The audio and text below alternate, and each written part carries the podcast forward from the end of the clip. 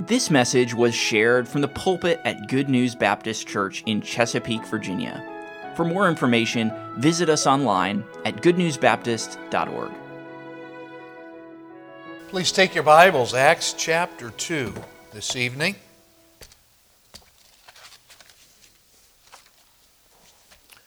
We're going to be at the end of the chapter.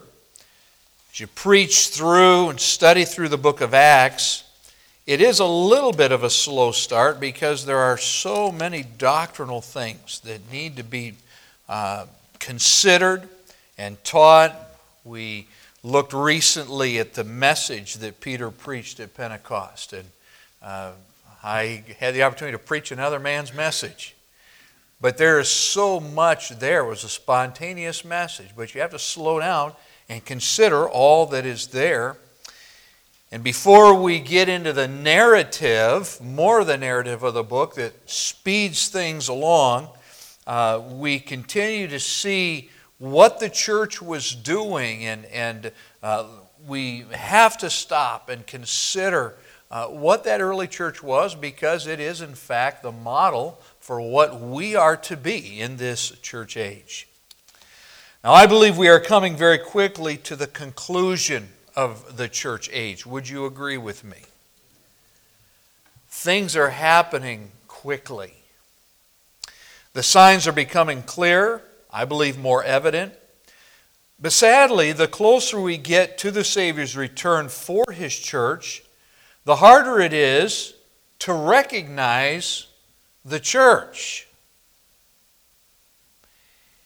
if you look at what is happening in some places, it's called the church. You have to scratch your head and wonder where did they get that idea? Where did that come from? Reminds us that again, the Lord says, When I come back, will I find faith in the earth? Pretty sobering.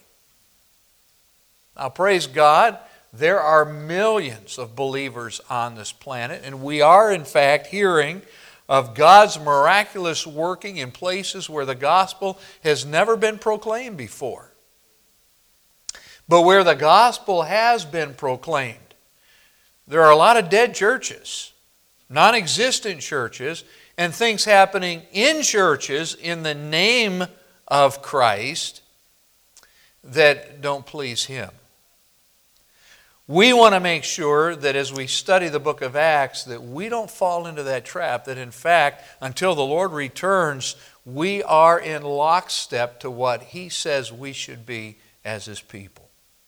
So the book of Acts simplifies really things for us while also defining what the church is when the Holy Spirit controls the church, Christians' lives.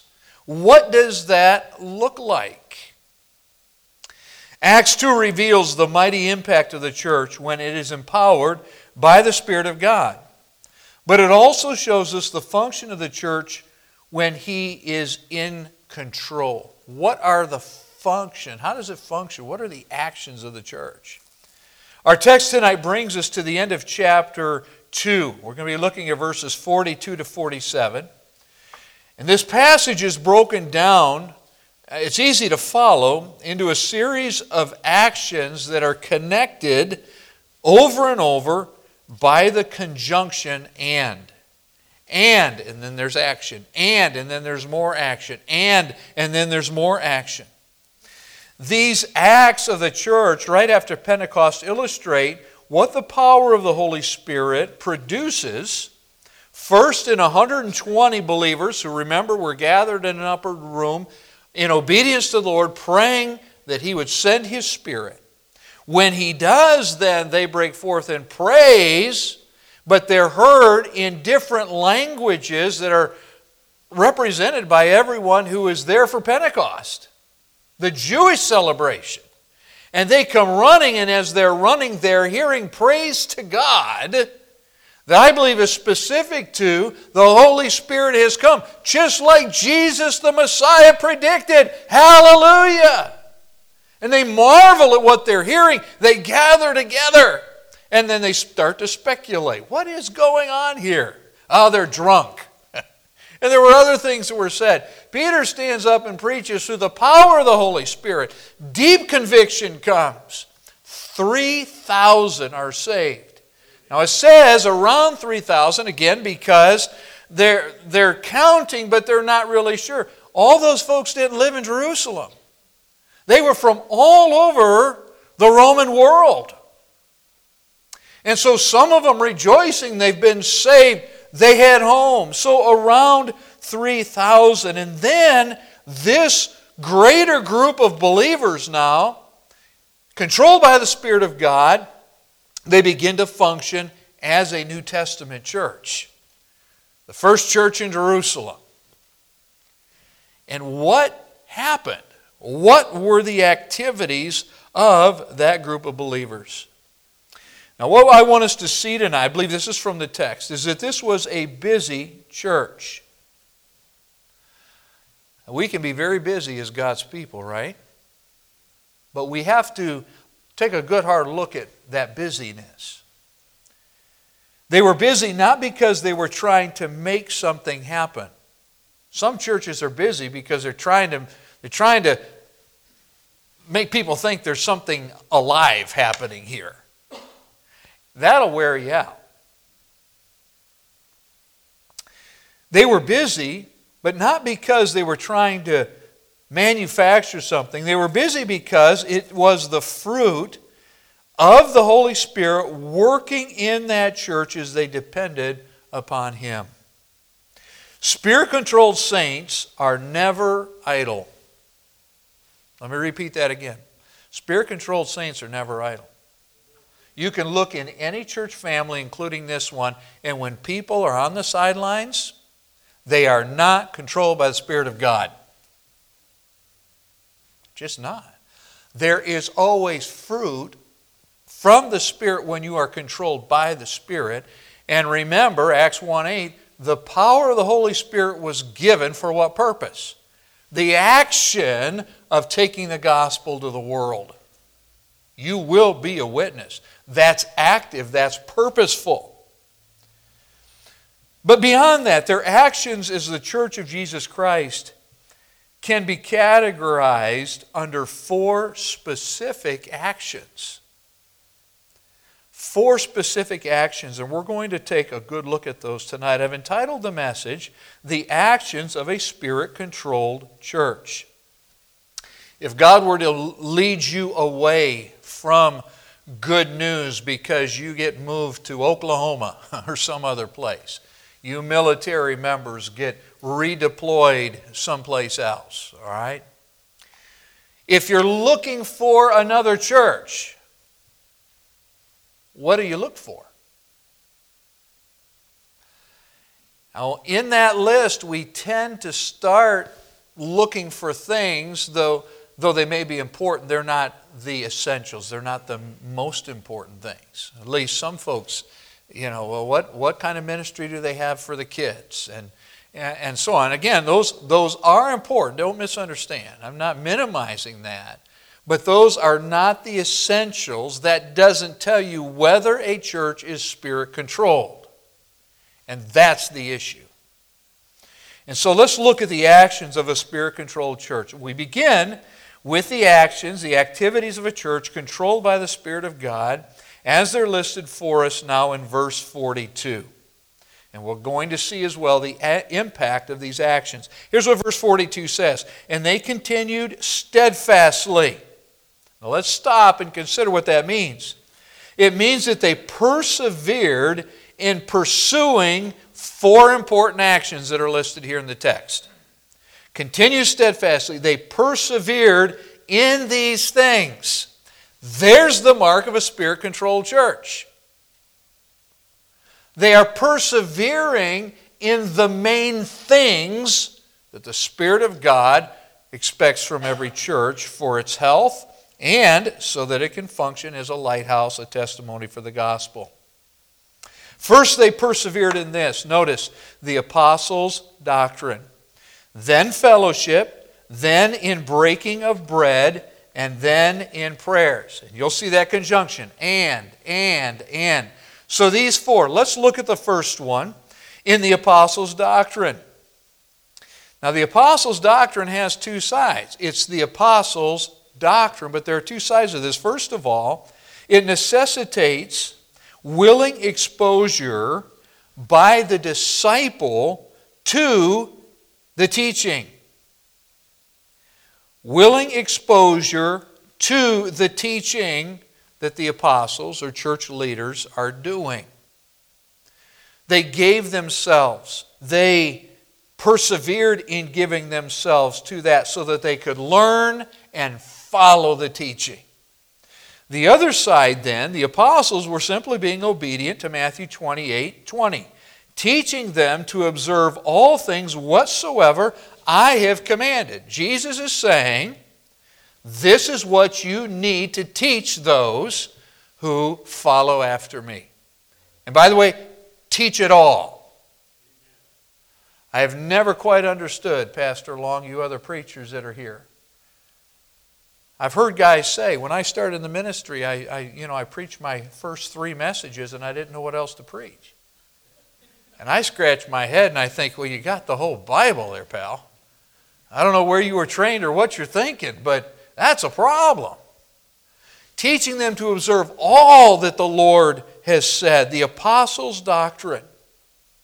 And so they persevered in pursuing truth. They wanted to hear it, they longed to hear it so that they might know what God expects and then do it. And so a spirit controlled church is a church where people gather regularly to be fed the Word of God. Now, let me ask you a question. The disciples followed Jesus for three and a half years. Was there any better teacher than Jesus? Yes or no? Do you think he covered the bases? Yes or no? of course he did. Now here's the question Did they learn everything they needed to know? I believe he taught it to them. Did they get it? In the book of Acts, you and I are going to see instances where they're debating things that as a Christian, you know, why is that even an issue? But it proves this point we have to continue to learn God's truth. Amen? This pastor hasn't arrived. I still need to be in God's Word. And as I read it, he keeps showing me new things. Like, why didn't I see that before? Okay. So the apostles' doctrine. A spirit filled church does that. Here, okay, so a Christian who doesn't think they need to be under the teaching of God's Word not spirit filled. Say, well, I come to church once in a while. Not spirit filled. Once in a while is not going to help you with what you need to in this journey of life. Say, well, where do you get that in the Bible? Because right here we'll see in the text they did this daily. Oh, that church has three services. Stop! Daily! And oh, by the way, the first day of the week for these Jews was a work day. They didn't have a weekend. The Sabbath was the day before. They gathered the first day of the week to do the things that we're, we're seeing here in the Word of God, so they had to manage work schedule and church schedule, and church didn't lose out. The Apostles' Doctrine. Next, fellowship. This word is used 18 times in our New Testament. And let me just share with you quickly some of the ways that it's translated. In 2 Corinthians 9:13, it's translated distribution. In other words, they uh, did they communed with one another, and the command there in 2 uh, Corinthians 9:13 was be liberal in your distribution. It's the word for fellowship, koinonia. When we get to Romans 15, 16, Paul there is talking about the contribution made to those that were in Macedonia and Achaia. And he says, communicate. So communicate, do good. This is well pleasing to God, we read in Hebrews 13, 16. So distribution, communicate, Contribute. That's the word. So we do this when benevolent gifts and gifts to our brothers being uh, that serve uh, that are being served by our missionaries, and we just had this happen where a missionary contest said the brethren here have this need. And do you know what good news did? You fellowshipped with them.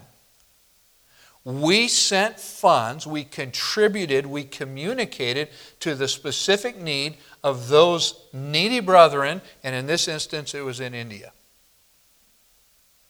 That's what fellowship is. Okay? So, the apostles' doctrine, fellowship, communicating, distributing to the needs of brothers and sisters in Christ. Is this a priority? The Lord says that we're to do it especially to those who are in the household of faith. Then, third, what was the third action that they did? And in breaking of bread. Now, let me just clarify this is usually what we think of when we think of fellowship. Okay? Breaking of bread. This was, in fact, an ordinary meal that often ended with the Lord's Supper. I think that's very instructive for us. As a child, I learned from my Christian parents, they were godly parents, but they loved to have people over and to break bread or pop popcorn or whatever it was, okay? In fact, I came to Christ one night because my parents had a family over from the church, and the dads were in the living room talking about the things of the Lord. The ladies were in the kitchen preparing food. All of us kids were playing, and I came out and I started to hear a conversation between my dad and a man in our church about the Antichrist. They were talking about Revelation. God convicted my heart, and that night I came to Christ. But these feasts were love feasts. Invite somebody over, get together, break bread. But what the pattern is, and here's what we learned from the early church what the pattern was, they would end the love feast like Jesus did with his disciples. They would end it by having a time when they commemorate, remember the Lord, the Lord's table. Now, that's what this breaking of bread was. I want to be careful that you don't think that that's, that was just two families getting together to do this. It was a multitude of believers getting together to do this. In fact, when we get to 1 Corinthians and Paul has to deal with them about the, the abuses at the Lord's table, you'll remember that there are references to the fact that that was a love feast. People are bringing their own food. Ah, there's a hint. But some people are being neglected as others are eating together. There's another hint. And so Paul has to straighten all that out, and the Holy Spirit speaks through him to remind them of what the Lord did. But even Jesus with the disciples that night, they were celebrating Passover. It was, in fact, a meal, but at the end of the meal, the Lord changed some things up. He introduced a new cup and he took unleavened bread and said, This is my body, took the cup and said, This represents my blood.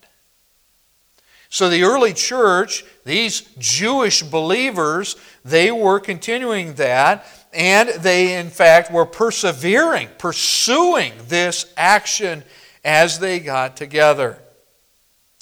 Jude 12 calls these feasts of love. Uh, these were the regular activities in house churches. And, and again, we see that with uh, the problems then with the Lord's table in Corinth. So, this is a reference to our hospitality, breaking bread. It's a relaxed setting when you get together with brothers and sisters in Christ, you have food, and you can just fellowship over that food, break bread together. And what a great time then to talk about the things of the Lord. I, I would suggest this to you a spirit controlled family is a family where you have people that you get together to eat with. Doesn't have to be a three course meal. Bake a pie. Or ask Marie Callender to help you from the store, all right? Just pop it in there. Uh, somebody figure out how to make coffee. But sit and talk about the Lord, encourage each other in the Lord. That's what this was. And they, they committed themselves to that. By the way, that's where also you can learn about needs so that you can, in fact, fellowship and distribute to those needs. Finally, the fourth action, we're told that they continued steadfastly in prayers. We need to note the parallel here in chapter 1, verse 14. They're in that upper room, and what are they doing steadfastly? They're continuing in prayer until God answers and sends His Spirit. And so it's as if here, and I believe that the Holy Spirit is showing us this in the book of Acts, He keeps bringing us back to the fact that these activities were effective because of prayer. Here's the sign, I believe one of the main signs of a spirit controlled church. Here's the church calendar. Here's something that's coming on the church calendar. All right, where's the prayer meeting before what's scheduled on the church calendar? Are you with me? Now, sometimes that can just, we, we're controlled by the Spirit of God, we're focused on details, and that can slip our minds. But if we're spirit controlled, He's going to prompt us pray before. Pray before. Even our prayer meetings on Wednesday nights, we ought to be focused on all right, what's happening this weekend? Oh, food distribution. Oh, this outreach. Next week is Bible school, and so on. Where's the prayer meeting? Well, there's not one scheduled, and so maybe one of you men calls some of the other men and say, you know, did you see that this is coming? I read it in the bulletin. Let's get together at my house. We need to pray. Spirit controlled church. By the way, it doesn't have to be on the church calendar for the Holy Spirit to prompt you to do something to help the church. They continued steadfastly in these things. Now let's back up and look at all this together. Don't miss the reality that the apostles, through the Spirit's direction and power, weren't just making converts, they were making disciples. And what is necessary to really make disciples? Teaching them, even if they've been saved and walked with Jesus a while. Okay? They've been saved for a while. Even in Acts, again, they still need to learn. But teach them the importance of the apostles' doctrine. Teach them the importance of fellowship. All right? Get new Christians to distribute to the needs of others. Get them to do that. That's part of what a spirit filled Christian does. Well, we won't get them involved in that until they've been through a Bible study. Where continue to teach them the apostles' doctrine, but then get them involved in fellowship, breaking of bread. Meals together are, are important and what most of our households can do. Now, whether we choose to do it or not, that's the question. Well, my house isn't that nice. All right, we'll pick a park and show up with sandwiches. But get together and break bread. Say, well, I don't know those folks. Even more reason to have them over and break bread. Well, I think they're new in the church. Great! Have them over and break bread. Then meet at the table of the Lord. That is involved here. I have never understood Christians who avoid the table of the Lord. It's like attending a wedding and then saying, Well, I'm not going to go to the reception. The Lord's table is not just breaking bread with God's people, it's commanded by the one who that table represents. And then praying together. In every setting, for every work, we need to pray. What resulted again as they persevered in these things then? Well, the text tells us. Here's the impact. Look at verse 43. And fear came upon every soul. Here's the first impact conviction. Came, the, the fear came, in the Greek is imperfect middle, which means that the conviction kept on coming. I'll just share my heart with you today. I am concerned. I get encouraged because men will preach in this pulpit, and then I'll hear later that, that so and so preached, and, and these individuals went to him and said, You know, God spoke to me about, God has convicted in my heart about that spirit filled preaching. But I long to see more of that. We should pray for more of that. A spirit controlled church is a church where, again, there's conviction and it keeps on coming. Now, this was the internal working on saved and lost alike, and fear came. Here's the external working, the conviction, and many wonders and signs were done by the apostles. So, this is the church's leadership validating the gospel and compelling everyone to follow Christ. Now, Brother McCain, other pastors that are here, uh, those that were responsible for this, this is a challenge to us. The need to be spirit controlled. Pastor Noro and, and others, okay? I believe that God does work through the leaders to demonstrate, especially his power before God's people. I know that because God has allowed me on a consistent basis to see people saved. Now, that's not because I have a special gift of evangelism.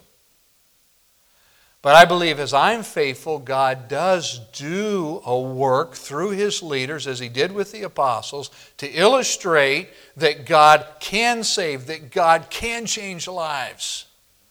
And he wants to do that before the people of God. But he wants to do that in all the people of God. So don't misunderstand what I'm saying. Where there's a spirit controlled church, there is conviction that keeps on coming. And many signs and wonders were done by the apostles. I'm not suggesting that with church leaders today there are these signs like they were in the early church. But it ought to be evident that the man of God is controlled by the Spirit of God, and it's seen by the fruit of that. So there was conviction. Now, again, conviction is not only the work of the Holy Spirit, He will prompt, but it also is evidence of whether or not God's people in the church are ready to respond to his promptings. There are believers that are going to stand before the Lord someday in heaven and they will have never walked an aisle. Oh, the Holy Spirit didn't prompt them. No, He did. I believe that when we study the Word of God, when there is conviction from the Holy Spirit, what we see all through the Bible is that God's people were motivated to make it public and visible and to do it. I think back even to the preaching in Nehemiah's day. Ezra preached, they built a pulpit. He preached, and then when he got done preaching, and these were services that went hours, okay? After he finished preaching, they sent Levites through the congregation to personally one on one talk to him. All right, you heard the message. What are you going to do about it? Imagine if we tried that on a Sunday. That's what they did. When God moves, he expects a response. So there was conviction. Secondly, I love this, there was unity. Verse 44 and all that believed were together. This is speaking of oneness oneness in their spirit, oneness in purpose, with the byproduct then of compassion and fellowship. You say, where do you get that? Well, look on in verse 44 and had all things common. What happened when this unity came from the Spirit of God? They wanted to meet each other's needs. Going back again to the fellowship part that we saw earlier. They considered their possessions then to be God given for the common good. That's what it means. All things common. And parted them to all. Now, notice in your King James Bible, men is italicized. They parted them to all, every individual that had a need, as every man had need. Now, I need to clarify something here. I've heard Bible teachers and even students say that this was an early form of communism.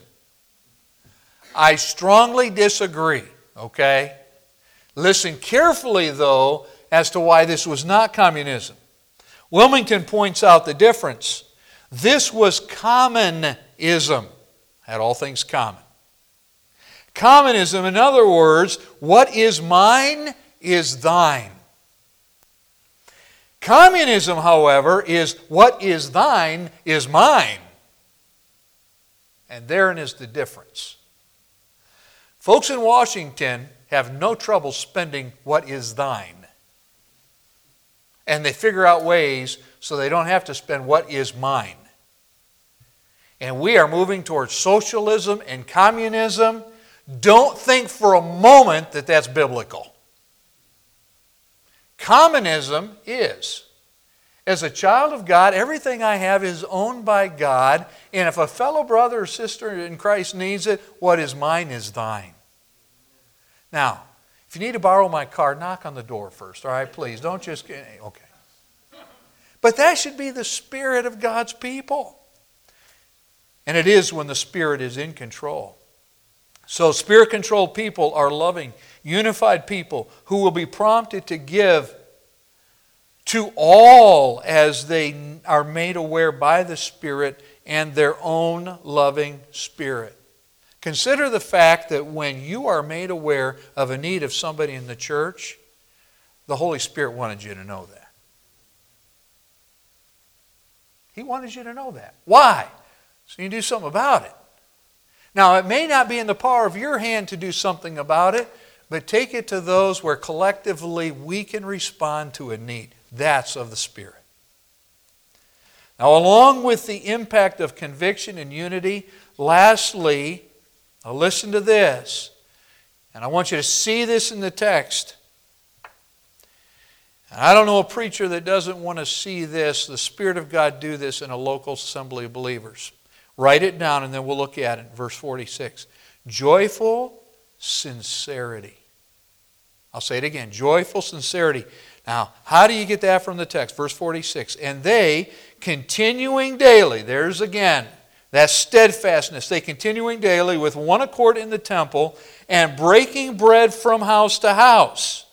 Now, all that's in between, you could read it this way and they did eat their meat with gladness and singleness of heart. But before the Holy Spirit shows us that, He shows us that they did it in the temple, they did it in breaking bread from house to house. In other words, everywhere they went, this is what they had joyful sincerity. So, breaking bread from house to house, no matter where they steadfastly did their actions, listed in verse 42, they did eat their meat with gladness. What does that word mean? exuberant joy. So imagine this. You're walking across that 20 acre slab of stone called the Temple Mount. You're walking across, and, and there, are, there are Jews everywhere, people up there worshiping. And then you meet this guy, and he's like this. What is his problem? Exuberant joy. You just saw a, there goes a spirit filled Christian who's part of this church. Oh, and there's another one. Hey, how you doing? Okay. Exuberant joy and what else? And singleness of heart. That word is, is this it's simplicity. It's simplicity that's not corrupted by fleshly desires or wrong motive. When the Spirit of God is in control, there's exuberant joy and simplicity. And they had that when they were worshiping up on the Temple Mount, and they had that when they were meeting together in homes, fellowshipping together, breaking bread together. That's what they had joyful simplicity. Now, don't miss the fact that their joyful sincerity, simplicity as Christians caused them daily to be in the temple for worship. They weren't debating how much is going to church too much. They, they weren't having those talks.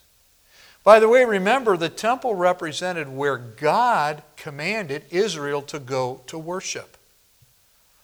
And so that's why they were up there. This was the formal place. It wouldn't be long, and we'll see this in the book of Acts, they're driven away from that place. Because the Jewish leadership who crucified Jesus, now they're going after the apostles, now they're going after the church. They couldn't meet up there anymore, and we're going to see another diaspora, only this time it's the dispersion of the church. And what the Lord is going to do is use that to get them all throughout the Roman Empire to spread the gospel. But while they still could freely worship up there, that's where they had a heart to be. And they expressed joy up there and sincerity, simplicity, serving their king.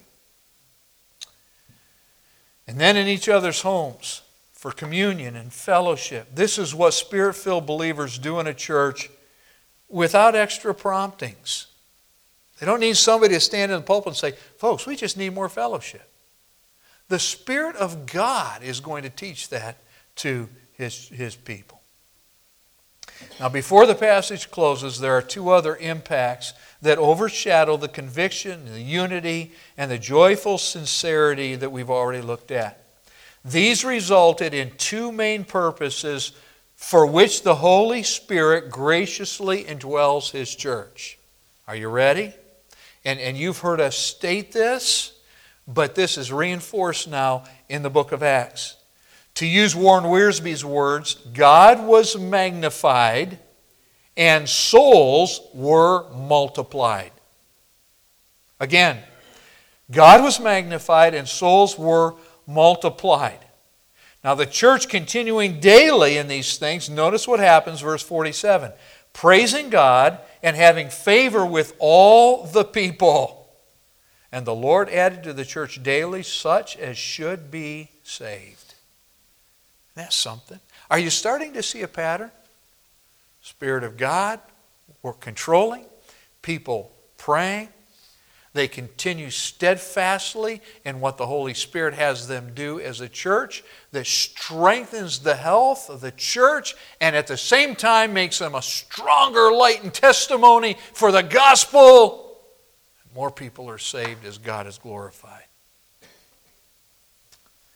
And this is all the result the conviction of verse 43, 43 through a spirit filled, steadfast church that is continuing through the power of God to do what the church is supposed to do. So let's conclude.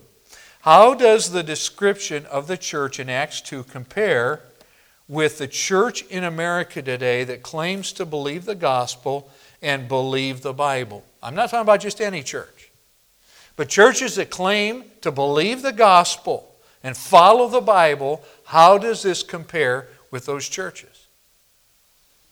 There may be someone listening to this message tonight. You may be sitting in this auditorium. You have been in churches and you're wondering, should we go to a different church? Let's try good news. The main thing you need to be looking at is not, are those folks nice to me? Now, good news, be nice, be friendly. That's not the main thing. The main thing is, as I study what that church does, are they spirit controlled? Are they spirit filled? And are these the things that they're committed to? And oh, by the way, good news, that's why you need to be out when the Word of God is preached.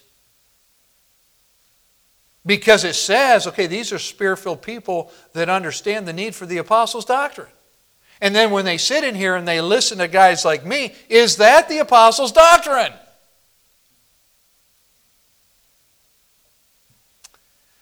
Now let's bring it even closer. How does this description compare with our church? By the way, you're the church. How does it compare to us? And I'll, I'll just address our pastoral staff here. As we look at this new year, and, and by the way, folks, we have already planned through 2022, it's already on the calendar. But what we have to step back, even as we look at that calendar, and we have sought the Lord about that calendar. That calendar needs to reflect one of these four areas. Four areas, all right? The apostles' doctrine, fellowship, breaking bread, and prayer. With the overarching purposes of God's glory and winning souls. Exaltation and evangelism. And of course, edification is a part of that. And if we're doing anything, if any of you who lead different ministries, if you're doing anything and it's just for fun or it's just for, and it doesn't accomplish what we've seen here in the book of Acts tonight, please don't waste resources and time. Well, we're, we're just going to have an outing where we can break bread. Okay, bathe that thing in prayer before you go and make it something that is spiritually beneficial. Collectively, we are a spirit controlled church if we have given ourselves from sincere hearts and spirit controlled lives to the apostles' doctrine, fellowship, breaking of bread, and prayers. But you are the church. You say, I'm so encouraged because of what's happening at Good News. Yeah, but is it happening because the Spirit is working through you? Oh, people are being saved because of you. Oh, the tendons is strong. Because of you. Because of what God is doing in you. That's the point. Now, what about you individually? Spirit controlled believers are not just content to meet once a week if it's convenient. When was the last time you distributed to the needs of fellow believers in your church or needy believers around the world? I'm quite sure the Spirit of God is prompting you to do so. How important do you view prayer corporately? Are you at prayer meeting? Do you come to men's prayer breakfast? Well, I don't like the food. Get over it. I'm serious. Just come sip coffee, but would you please come and pray, man? How about your daily prayer personally and with fellow saints? Our prayer here ought to be spontaneous all the time. Oh, we, we've gotten together because there's this work project. Okay, before we even start this, hey, everybody, we need to talk to God. Do you purpose through the Spirit's promptings and love for your family in Christ to break bread with other brothers and sisters? And is there joyful sincerity as you do these things for the glory of God that is resulting in souls regularly being saved? So, as we close, may God allow us, by His Spirit, to be controlled so that He is glorified and He can work through the actions here at Good News Baptist Church. This is what the book of Acts, chapter 2, the end of the chapter, is teaching us. And I believe this is our heart collectively. Let's pray that God will help us be spirit controlled like this, to be active like this, and then we will rejoice and exalt in what God is doing here. Father, thank you for the book of Acts. Lord, it was not just a good start. We have the same spirit. We're under the same orders. We have the same power. God, would you please control us as we deny ourselves and help us to give ourselves to what really matters? Our eternity in heaven will be eternal rest. Our labors will be done. There won't be another lost person to share the gospel with. But Lord, you've got us here for this short time so that your Spirit can work through us. And Lord, it is exciting. It does bring joy to our hearts, and it is simple. Lord, as we've sung tonight, we know you're faithful. Help us to be faithful through your power. In Jesus' name. Thank you for listening. If you have questions about your relationship with God, or you would like to know more about the ministry of Good News Baptist Church, you can visit us online at goodnewsbaptist.org or call us at 757 488 3241. We trust your heart was challenged as you listened, and we want to encourage you to share this message with others. May the truth of God's Word be your guide as you strive to follow Christ and make him known to others.